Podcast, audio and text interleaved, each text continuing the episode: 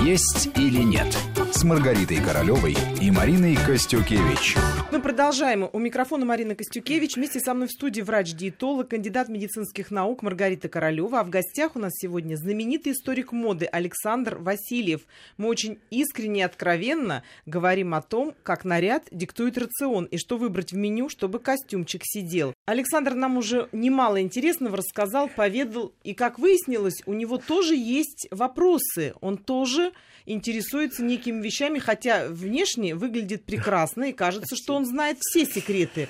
Но, тем не менее, есть вещи, которые он бы хотел уточнить знаете, у Маргариты всех Королевой. секретов не знает никто. Это правда. И я считаю неверно э, говорить, что есть врачи, которые знают все болезни мира.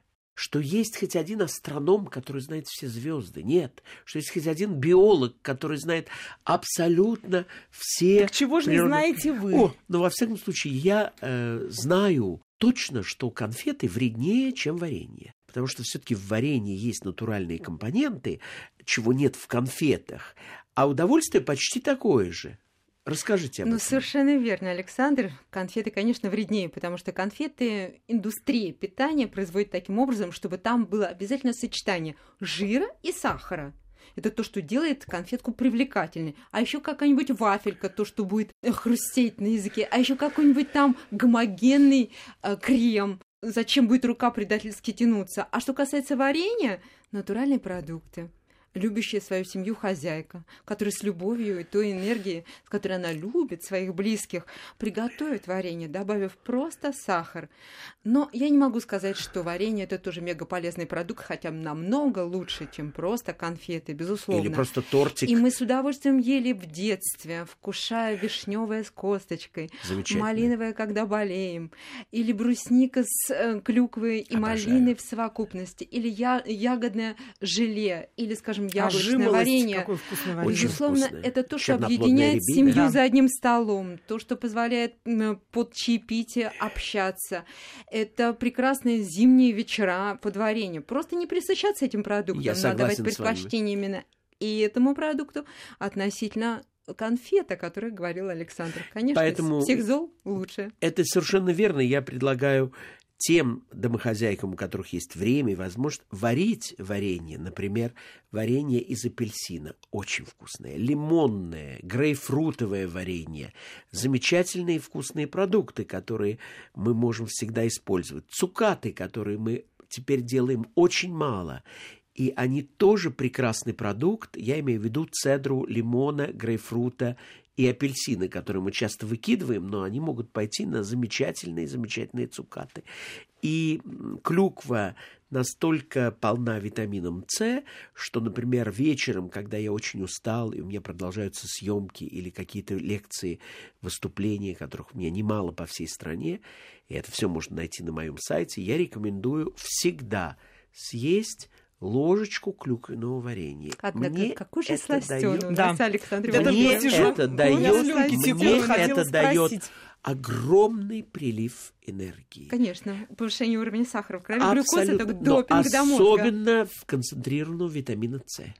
Для меня это тоже очень важно. Витамин С – это то, что я стараюсь пить из свежевыжатых соков, которые многие сейчас ругают и критикуют. Ругают, да. Но, Главное, не злоупотреблять и этим. Я То не могу злоупотребить должно ничем, потому в что я все время в разных всё в городах и в разных количестве. странах. Я согласен с вами. Во всяком случае, я думаю, что даже в самых отдаленных регионах нашей страны можно найти те типичные продукты, региональные продукты, которые составят счастье каждому человеку. И мой секрет питания заключается в следующем. Я был в очень многих странах мира. Однажды посчитал, что я был в 63 странах. Ничего себе. Это очень много. Да. И во многих я работал. Я работал, по-моему, в 35 или 38 странах мира. Работал, значит, подолгу жил. И у меня есть хорошее представление о том, из чего состоит японская кухня, южноамериканская кухня или мексиканская, из чего состоит североафриканская кухня, турецкая, э, что едят, например, в Китае, в разных городах, что едят в разных странах Европы. Я никогда не хожу в чужеземные рестораны, если они не принадлежат тому региону, где я нахожусь. Пример. в Токио не пойду в итальянский ресторан. Зачем? Я это сделаю Совершенно в верно. Венеции. Ну, там, кстати, очень мало сладкого. В Согласен. Японии очень мало Согласен. кушают. И, конечно, очень много сыроедения, потому что очень много морепродуктов Водоросли, сырых. овощи. И Я вот из такого большого разнообразия, которое вы пробовали, которое Э, вы вкушали. вкушали, да. Вот что бы вы выделили особенно? Э, Скажу, что в каждой стране я нахожу свои радости. И когда я нахожусь у себя на родине, в России, я ем только русскую еду. Меня никто силком не заставит сходить во французский ресторан.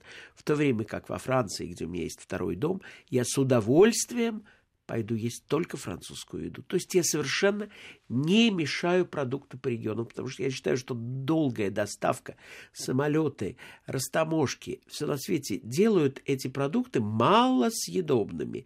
И я не верю всем тем людям, которые живут, например, где-нибудь в Новосибирске, говорят, к нам прислали свежие французские устрицы. Ну, не могут быть они свежими, потому что где Они Франция, а ехали, где да. Новосибирск? Конечно, из Нормандии пока долетит.